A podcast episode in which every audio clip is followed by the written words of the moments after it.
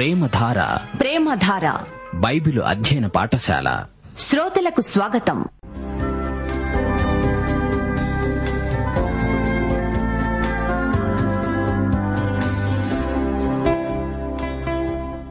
యేసుక్రీస్తు ప్రభు దైవత్వాన్ని, ఆయన ఔన్నత్యాన్ని, ప్రధాన యాజకత్వాన్ని, ఆయన చేసిన బలియాగాన్ని, ఆయనతో విశ్వాసులకుండే సంబంధాన్ని వివరించే పత్రిక హెబ్రీయులకు రాసిన పత్రిక. వినండి, అపోస్తలుడైన పౌలు హెబ్రీయులకు రాసిన పత్రిక వర్తమానాలు.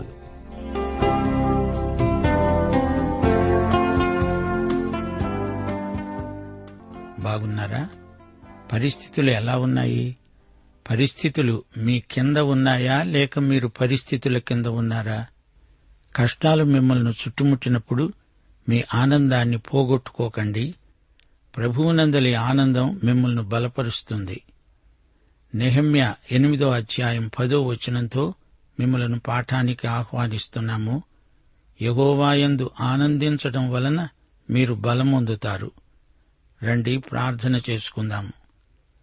పరిశుద్ధ తండ్రి, పరలోక దేవా, నీకు స్తుతులు స్తోత్రములు.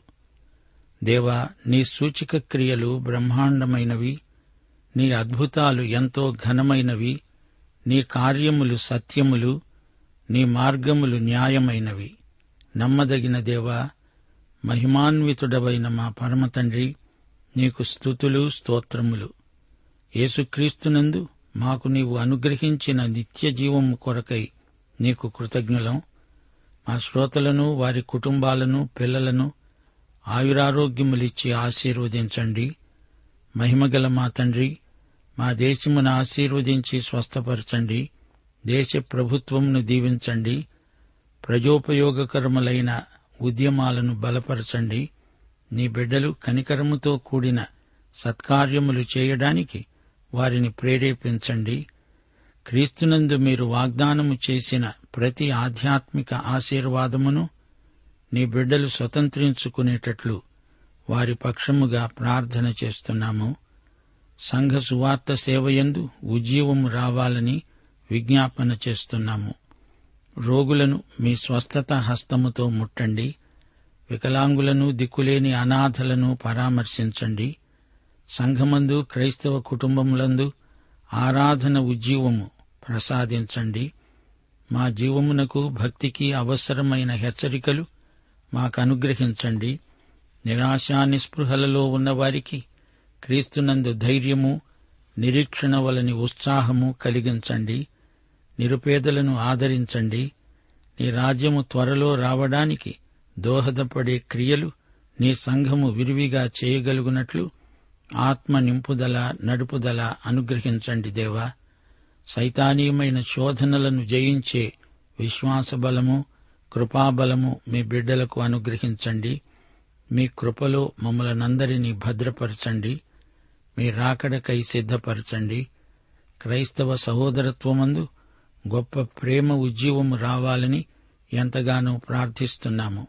ప్రియదేవా, మమ్ములను దాతృత్వమందు వర్ధిల్ల చేయండి. సంఘ బిడ్డలకు సహనశీలము, మనోధైర్యము, పరిస్థితులను అధిగమించిన స్థిత ప్రజ్ఞ, ఏకాగ్రత, నిత్యానందము, వినయము అనుగ్రహించి వారిని నీ రాజ్యము కోసమై ప్రయోజనకారులుగా తీర్చిదిద్దండి. సువార్త ప్రకటన విధానాలలో కూడా ఉజ్జీవం రావాలని ప్రార్థిస్తున్నాము. విశ్వాసుల సాక్ష్యమును బట్టి అనేకులు నీ వైపునకు ఆకర్షించబడినట్లు వారి వ్యక్తిగత జీవితాలను నూతనపరచుమని, నేటి వాక్య అధ్యయనమందు మాకు మరిన్ని అనుభవాలనుగ్రహించుమని యేసుక్రీస్తు వారి శక్తిభరిత నామమున ప్రార్థిస్తున్నాము తండ్రి. ఆమెన్. ప్రియ శ్రోతలు, ఈ రోజున మనం హెబ్రీ పత్రిక ఉపోద్ఘాతం వినబోతున్నాము. కొత్త నిబంధనలోని పత్రికలన్నిటిలో రోమా పత్రిక, హెబ్రీ పత్రిక ఈ రెండు ఎంతో ముఖ్యమైనవి. ఈ పత్రికలలో యేసుక్రీస్తే కేంద్రాకర్షణ. సిలువ వేయబడిన క్రీస్తు, కల్వరిగిరిపై మానవత కోసం ప్రాణాలర్పించిన క్రీస్తు, తన పవిత్ర రక్తం ధారపోసిన క్రీస్తే ఈ పత్రికలలో కథానాయకుడు. యేసుక్రీస్తు వ్యక్తిత్వం మహామహిమలో సాక్షాత్కరిస్తుంది. ఆదాము నుండి మోషే వరకు రెండు వేల ఐదు వందల సంవత్సరాలు, మోషే నుండి మలాకి వరకు పదకొండు వందల సంవత్సరాలు. ప్రవక్తలందరూ దేవుని పక్షాన మనుషులతో మాట్లాడారు. అయితే వారు ప్రవచించిన ఆ మూడు వేల ఆరు వందల సంవత్సరాలు దేవుణ్ణి గురించిన వారి ప్రత్యక్షం సంపూర్ణమైనది కాదు, అది పరిమితం, పాక్షికం. ఆ తరువాత నాలుగు వందల సంవత్సరాల మౌనం, అంతటా కాలం సంపూర్ణమైనది. దేవుడు తన అద్వితీయ కుమారుణ్ణి పంపాడు. ఆ కుమారుని యందు దేవుని ప్రత్యక్షం సంపూర్ణం, సమగ్రం.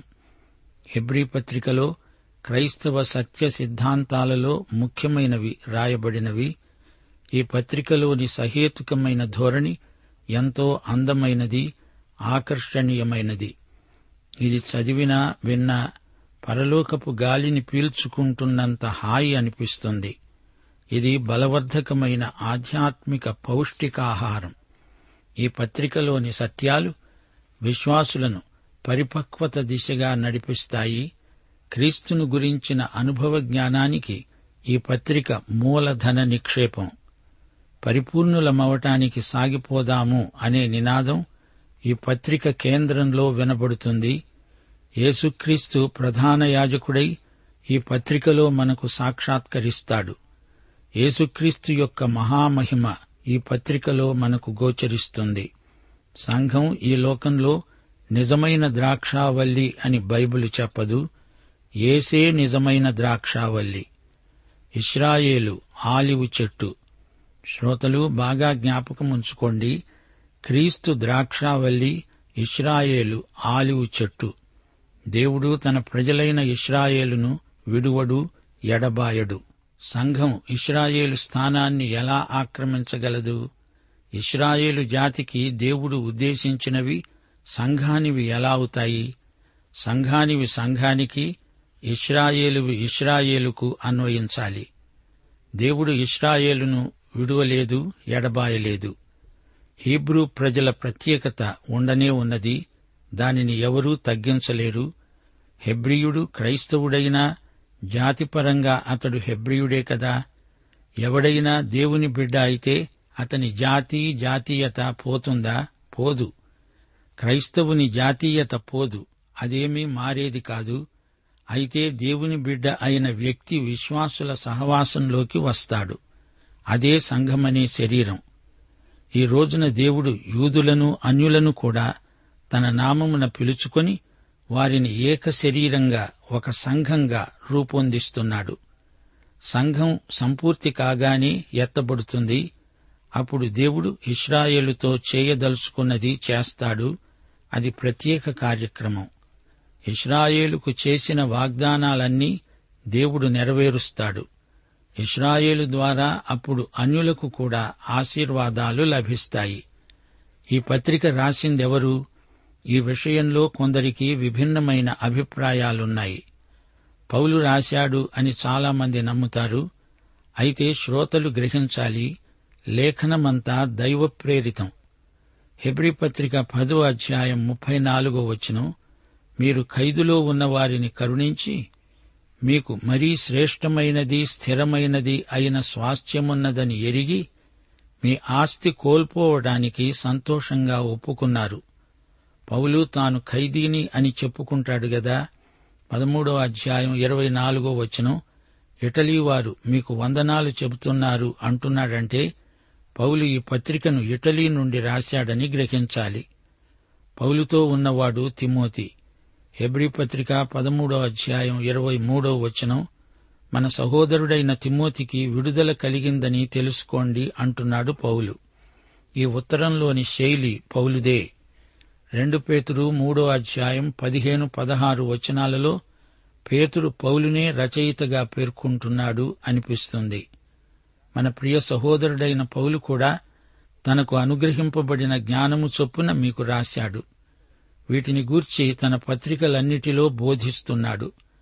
అయితే వాటిలో కొన్ని సంగతులు గ్రహించడానికి కష్టమైనవి. వీటిని విద్యావిహీనులు, అస్థిరులైన వారు తక్కిన లేఖనములను అపార్థము చేసినట్లే తమ స్వకీయ నాశనానికి అపార్థం చేస్తారు. పౌలు కావాలని ఈ పత్రికలో తన రచనా శైలి కొంచెం మార్చాడు. పైగా ఈ పత్రికలో తాను తన పేరు చెప్పుకోలేదు. హెబ్రీ పత్రిక మొదటి అధ్యాయం మొదటి వచనంలో పితరులతో మాట్లాడిన దేవుడు అంటూ పత్రికను ప్రారంభించాడు. పౌలుకు యూదుల జాతీయ చరిత్ర, సాంప్రదాయాలు బాగా తెలుసు. ఈ పత్రికలోని గ్రీకు భాషా పదజాలం లూకా రచనా శైలికి సరిపోవడం విశేషం. హీబ్రూ, గ్రీకు భాషలలో పౌలుకు నైపుణ్యమున్నది. గ్రీకు వేదాంత భావనలు పౌలుకు సమృద్ధిగా ఉన్నాయి. క్రీస్తుకు ఈ పత్రికలో పౌలు అధిక ప్రాధాన్యమిచ్చాడు. ఈ పత్రికలో పాత నిబంధన, కొత్తదానికి ఛాయ అనడం పౌలీయమైన భావన. ఈ పత్రిక హీబ్రూ భాష మాట్లాడే యూద క్రైస్తవులకు రాయబడింది. హెబ్రీ పత్రిక పదమూడో అధ్యాయం ఇరవై రెండో వచనంలో పౌలన్నాడు, సహోదరులారా, మీకు సంక్షేపముగా రాశాను. హెబ్రీయులకు పౌలు రాసింది ఉత్తరం. ఇదేమీ ఒక గ్రంథం కాదు. ఈ పత్రికను పౌలు క్రీస్తు శకం తొంభై ఆరో సంవత్సరంలో రాశాడు. క్రీస్తు శకం డెబ్బయో సంవత్సరంలో యెరూషలేము నగరం నాశనమైంది. ఈ పత్రిక యూద క్రైస్తవులకే రాయబడిందనేది నిర్వివాదాంశం.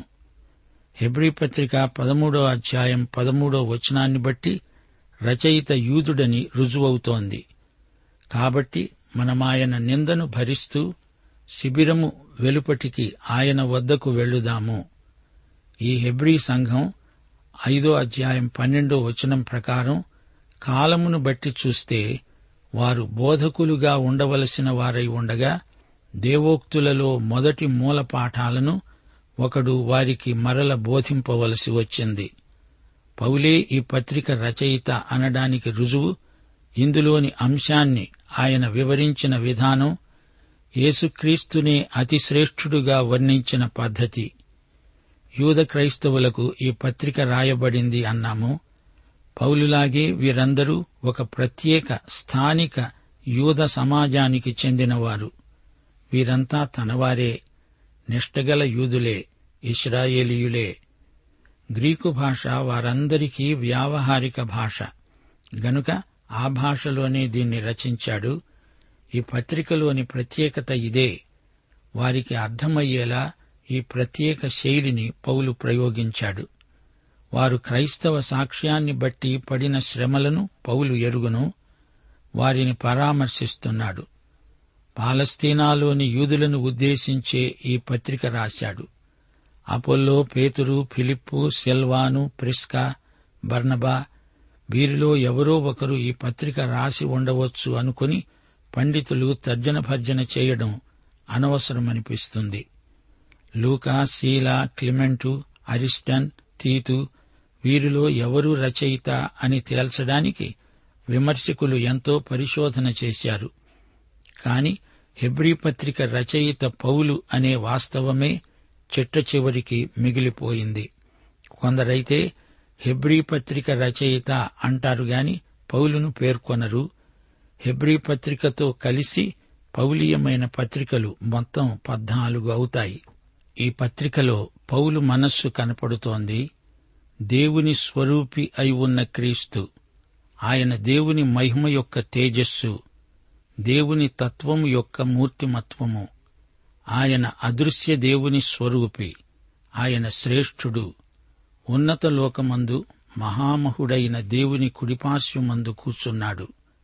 దేవుడాయనను హెచ్చించి ప్రతి నామమునకు పైనామమును ఆయనకనుగ్రహించాడు. ఆయన అపవాదిని మరణము ద్వారా నశింపచేశాడు. విజయమందు మరణము మింగివేయబడింది. ఓ మరణమా, నీ ముల్లెక్కడా? మన ప్రభువైన యేసుక్రీస్తు మూలముగా మనకు జయం. పవిత్రుడు, నిర్దోషి, నిష్కల్మషుడు, పాపులలో చేరక ప్రత్యేకముగా ఉన్నవాడు, ఆకాశమండలము కంటే మిక్కిలి హెచ్చైనవాడు అయిన ప్రధాన యాజకుడు యేసే. ఆయనే సమస్తమును నింపునట్లు ఆకాశమండలములన్నిటికంటే మరీ పైకి ఆరోహణమైనవాడు యేసుక్రీస్తే. ఈయన పాపముల నిమిత్తమై సదాకాలము నిలిచే ఒకే బలి అర్పించాడు. అప్పటి నుండి తన శత్రువులు తన పాదములకు పాదపీఠముగా చేయబడే వరకు కనిపెడుతూ దేవుని కుడిపార్శ్వమున ఆసీనుడయ్యాడు. తన శత్రువులందరినీ తన పాదముల క్రింద ఉంచే వరకు ఆయన రాజ్య పరిపాలన చేస్తూ ఉండాలి. ఈ యాజకులు పరలోక సంబంధమైన వస్తువుల ఛాయారూపకమైన గుడారమందు సేవ చేస్తారు. ధర్మశాస్త్రము రాబోయే మేలుల ఛాయగలదే కాని ఆ వస్తువుల నిజస్వరూపము గలది కాదు. ఇవి రాబోయే వాటి ఛాయే కాని నిజస్వరూపము క్రీస్తులో ఉన్నది. నాశనము లేని జీవమునకున్న శక్తిని బట్టి నియమించబడిన యాజకుడు యేసు. ధర్మశాస్త్రము కంటే శ్రేష్టమైన నిరీక్షణ, అంతరంగమందు యూదుడైన వాడే యూదుడు, సున్నతి హృదయ సంబంధమైనదై ఆత్మయందు జరుగునదే కాని అక్షరము వలన కలిగేది కాదు. అట్టివానికి మెప్పు మనుష్యుల వల్ల కలుగదు, దేవుని వల్లనే కలుగుతుంది. మీరింత అవివేకులయ్యారా? ఆత్మానుసారముగా ఆరంభించి ఇప్పుడు శరీరానుసారముగా పరిపూర్ణులవుతారా? మనము విశ్వాసమూలమున నీతిమంతులమని తీర్చబడినట్లు క్రీస్తునొద్దకు నడిపించడానికి ధర్మశాస్త్రము మనకు బాలశిక్షకుడైంది. చూచారా, ఇవి పౌలీయ భావనలు. కొరింథీ, కొలసీ, ఫిలిప్పీ, ఎఫెసీ, రోమా పత్రికలలోని మాటలు, హెబ్రీ పత్రికలోని మాటలు అచ్చం ఒకలాగే ఉన్నాయి. పౌలీయ పత్రికలలో యేసుక్రీస్తు మరణము, పునరుత్థానము, ఆయన సజీవ సన్నిధి ఎక్కువగా పేర్కొనబడినవి. అయితే హెబ్రీ పత్రికలో యేసుక్రీస్తు యొక్క ప్రధాన యాజకత్వం ఎత్తి చూపబడింది. అది సరే, పౌలు ఈ పత్రికలో తన పేరు ఎందుకు చెప్పుకోలేదు? బలులు రద్దయిపోయాయి అని పౌలు ఈ పత్రికలో రాసినప్పుడు బలిపశువుల విక్రయం అంతరించిపోతుందని చెప్పి అల్లకల్లోలం సృష్టిస్తారని కావాలని పౌలు ఈ పత్రికలో తన పేరు చెప్పుకోలేదు. యూదులు ఈ కారణాన్ని బట్టి అతణ్ణి ద్వేషించారు. అంచేత తన పేరును బట్టి ఆటంకాలేర్పడతాయని, పత్రికను అందరూ చదవడం ముఖ్యంగాని తన పేరు అంత ముఖ్యం కాదని ఆయన రచయితగా అజ్ఞాతంగా ఉండిపోవాలనుకున్నాడు. అందుకే తన పేరు ఇందులో రాసుకోలేదు. ఈ పత్రికలో పౌలు యేసుక్రీస్తునే అపొస్తలుడని ప్రకటిస్తున్నాడు. హెబ్రీ పత్రిక మూడో అధ్యాయం మొదటి వచనం: మనము ఒప్పుకున్న దానికి అపొస్తలుడైన యేసునందు లక్ష్యముంచండి. అందుకే తాను అపొస్తలుణ్ణి అని మిగతా పత్రికల్లోలాగా ఇందులో తనకు తాను పరిచయం చేసుకోలేదు పౌలు. హెబ్రీ పత్రిక పదో అధ్యాయం ముప్పై నాలుగో వచనంలో పౌలన్నాడు: మీరు ఖైదులో ఉన్న వారిని కరుణించి మీకు మరీ శ్రేష్టమైనది, స్థిరమైనది అయిన స్వాస్థ్యమున్నది అని ఎరిగి మీ ఆస్తి కోల్పోవడానికి సంతోషంగా ఒప్పుకున్నారు. పౌలు తనను తాను వారితో సంయుక్తపరుచుకుంటున్నాడు. ఈ సమయంలో పౌలు ఇటలీలో ఖైదీగా ఉన్నాడు. అప్పుడు తిమోతి పౌలు దగ్గరే ఉన్నాడు. సంఘస్థుల క్షేమం తెలుసుకునేందుకు, ధైర్యపరిచేందుకు తిమోతిని పౌలు వార్తావహుడుగా పంపించాడు. మీ వద్దకు మళ్లీ వస్తాను, చెరసాల నుండి విడుదల పొందుతాను అనే ఆశాభావాన్ని వ్యక్తం చేశాడు పౌలు. గమలియేలు పాదాల చెంత పౌలు నేర్చుకున్న ధర్మశాస్త్ర పరిజ్ఞానం అన్వయాత్మకంగా పౌలు ఈ పత్రికలో కనపరిచాడు. రోము నుండి పౌలు ఇది రాస్తూ విశ్వాసులు యూదమత ప్రభావం నుండి క్రీస్తు వైపునకు పరిపక్వత దిశగా ఎదగాలని ప్రబోధించాడు. హెబ్రీ పత్రిక పదమూడో అధ్యాయం పదమూడో వచనంలో తనను కూడా కలుపుకొని పౌలు అంటున్నాడు: గనుక మనమాయన నిందను భరిస్తూ శిబిరము వెలుపలికి ఆయన వద్దకు వెళ్దాము రండి. యెరూషలేము నగరం ఇంకా ధ్వంసం కాకముందే అక్కడి యూద క్రైస్తవులకు ఈ పత్రిక ఎంతో ఆదరణ కలిగించింది. గ్రహించండి శ్రోతలు, ఈ పత్రికలోని భావాలు పౌలువి. ఎవరు రాశారు అని వివాదం ఎందుకు? దేవుడే రాయించాడు అనుకుంటే అది దేవునికి మహిమ. రెండు పేతురు మూడో అధ్యాయం పదహారో వచనంలో పేతురు చెప్పిన పౌలీయమైన పత్రిక ఇదే హెబ్రీ పత్రిక. జ్ఞానయుక్తమైన పత్రిక. కొన్ని సంగతులు గ్రహించడం కష్టం. విద్యావిహీనులు, అస్థిరులు ఈ పత్రికను అపార్థం చేసుకుంటారు.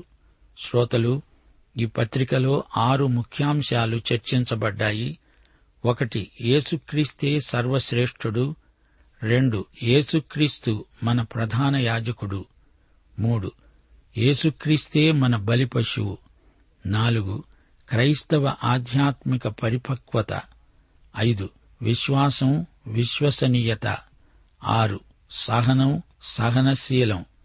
అందుకే మేము ఘంటాకంఠంతో చెప్పగలము, హెబ్రీ పత్రిక మిగతా పత్రికలన్నిటికీ మకుటాయమానమైనది. హీబ్రూ క్రైస్తవులు తిరిగి యూదమతంలోకి జారిపోయే ప్రమాదం ఏర్పడినప్పుడు పౌలు ఈ పత్రిక రాశాడు. వీరు రెండో తరం క్రైస్తవులు. పౌలన్నాడు, ఇంత గొప్ప రక్షణను నిర్లక్ష్యం చేస్తే ఎలా తప్పించుకోగలం? ఆ రోజుల్లో క్రైస్తవులకు ఎన్నెన్నో హింసలు ప్రాప్తించాయి. యూదమతస్థుల నుండి, రోమా ప్రభుత్వం నుండి ఎడాపెడా శ్రమలు, హింసలు వస్తున్నాయి. క్రైస్తవమే సత్యం, నిత్యం. యేసుక్రీస్తే మెస్సియా అంటూ పౌలు పునరుద్ఘాటిస్తున్నాడు. హెబ్రీ పత్రికలోని కీలక వచనం మొదటి అధ్యాయం మూడో వచనం. ఆయన దేవుని మహిమ యొక్క తేజస్సును, ఆయన తత్వము యొక్క మూర్తిమంతమునై ఉండి తన మహత్తుగల మాట చేత సమస్తమును నిర్వహిస్తూ పాపముల విషయములో శుద్ధీకరణము తానే చేసి దేవదూతల కంటే ఎంత శ్రేష్టమైన నామము పొందాడో వారికంటే అంత శ్రేష్ఠుడై ఉన్నత లోకమందు మహామహుడైన దేవుని కుడిపార్శ్వమున కూర్చున్నాడు. హెబ్రీ పత్రికలోని పదకొండో అధ్యాయంలో పాత నిబంధనలోని భక్తుల సాక్షి సమూహం మనలను ఆవరిస్తారు. ఇది ఉత్తరమా, లేఖ, పత్రిక, లేక వ్యాసమా, ప్రసంగమా, ప్రబోధమా? ఇందులో ఈ లక్షణాలన్నీ ఉన్నాయి. ప్రతి ఒక్కరికంటే, ప్రతి దానికంటే యేసే శ్రేష్ఠుడు. క్రైస్తవ ఉద్యమం మతాలన్నిటికంటే అతీతమైనది. క్రీస్తు కంటే గొప్ప వ్యక్తి ఎవ్వరూ లేరు. క్రీస్తునందలి జీవితమే అన్నిటికంటే గొప్ప. క్రీస్తును అనుకరించే మతాలు చౌకబారు సరుకు. మొదటి శతాబ్దంలో క్రైస్తవ విశ్వాసులుగా మారిన యూదులు అనిశ్చిత స్థితికి దిగజారిపోతూ ఉన్నారు. హింసలు, శ్రమలు, యూద మతాచారాలను వదిలినందుకు వారితో విరోధం, రాజకీయమైన ఒత్తిడులు ఒక్కుమ్మడిగా వారి మీదికి వచ్చిపడ్డాయి. ఈ నేపథ్యంలో పౌలు ఈ పత్రిక రాశాడు. ఈ రోజున క్రైస్తవ విశ్వాసులకు ఇలాంటి శోధనలే ఎదురవుతున్నాయి. మతాచారాలకు పరిమితమై అంతటితో తృప్తి చెంది జడత్వం ఆవేశించిన వారిలాగా యాంత్రికంగా బతికే స్థితికి దిగజారిన క్రైస్తవులు ఎందరో ఉన్నారు. వారికి ఈ పత్రిక గొప్ప కనువిప్పు. యథార్థ విశ్వాసానికి ఈ పత్రిక అట్టివారిని నడిపిస్తుంది అనటంలో ఎట్టి సందేహమూ లేదు. పాపాలను క్షమించగలవాడు యేసే. శిలువ మరణం ద్వారా యేసు మన పాపాలకు పరిహారమయ్యాడు. దేవునితో సమాధానపడాలంటే, నీ జీవితం సార్థకమూ అర్థవంతమూ అవ్వాలంటే క్రీస్తునందు సజీవ విశ్వాసముంచాలి. తండ్రి వద్దకు రావాలంటే యేసే ఏకైక మార్గం. ఆయన తండ్రి వద్ద మన పక్షాన విజ్ఞాపన చేస్తున్నాడు గనుక ధైర్యంగా మన అక్కరలతో ఆయన కృపాసనమును సమీపించగలము. మనం బలహీనపడినప్పుడు నిశ్చయతతో దేవుని వద్దకు వచ్చి సమయోచిత సహాయమును, క్షమాపణను అభ్యర్థించగలం. దేవుని సన్నిధికి, సహవాసానికి మనం దూరమవడానికి కారణం పాపమే. క్రీస్తు ఆ పాపాన్ని తొలగించాడు. మనం క్రీస్తు బలిని అంగీకరించాలి.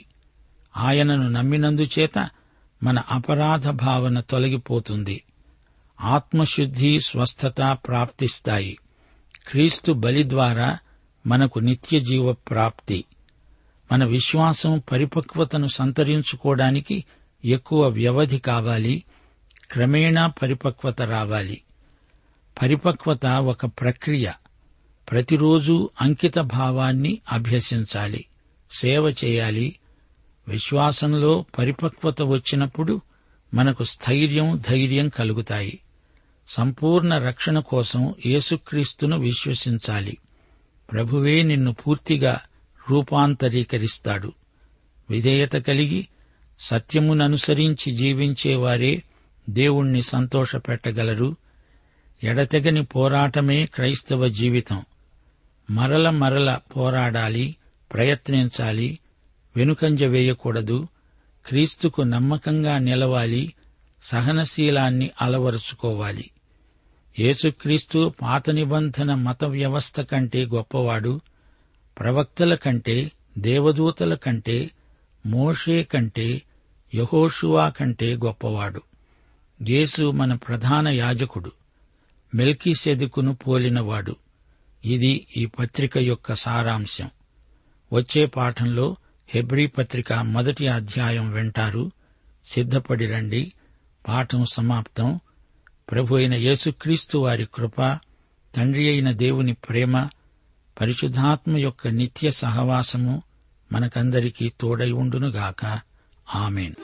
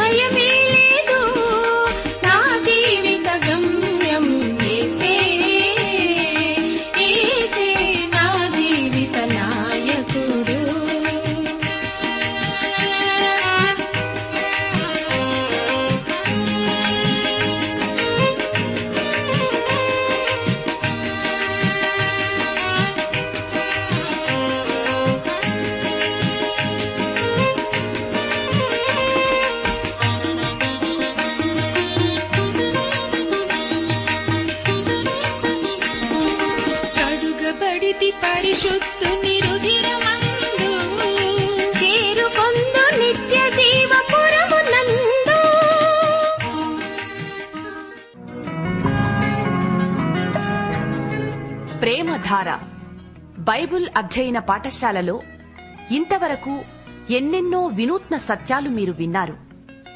మీరు విన్న విషయాలను గురించి ఇంకా వివరంగా తెలుసుకోవాలని ఆశిస్తే ప్రస్తుతం మీరు వింటున్న హెబ్రీ పత్రిక వర్తమానాలను ఎవరు గొప్ప అనే చిన్న పుస్తకంగా సిద్ధం చేస్తున్నాం. ఎవరు గొప్ప అనే ఈ చిన్న పుస్తకం ఈ సృష్టిలో అన్నిటికంటే సృష్టికర్త అయిన ప్రభు ఎలా గొప్పవాడో విశదపరిచి తద్వారా మీలో గొప్ప విశ్వాసాన్ని కలిగించడానికి ఎంతో సహాయపడగలదు. ఎవరు గొప్ప అనే చిన్న పుస్తకం కావలసిన వారు వెంటనే మాకు రాసి మీ పేరు నమోదు చేయించుకోవచ్చు. మా చిరునామా ప్రేమతార, ట్రాన్స్‌వరల్డ్ రేడియో ఇండియా, తపాలా సంచి నాలుగు, సికింద్రాబాద్ ఐదు సున్నా సున్నా సున్నా ఒకటి ఏడు. మా ఫోన్ నంబర్ తొమ్మిది మూడు తొమ్మిది తొమ్మిది తొమ్మిది ఐదు రెండు ఐదు ఏడు సున్నా. మరొక నంబర్ తొమ్మిది మూడు తొమ్మిది తొమ్మిది తొమ్మిది ఐదు రెండు ఐదు ఎనిమిది సున్నా. మా email ID Telugu TTB at radio eight eight two dot com.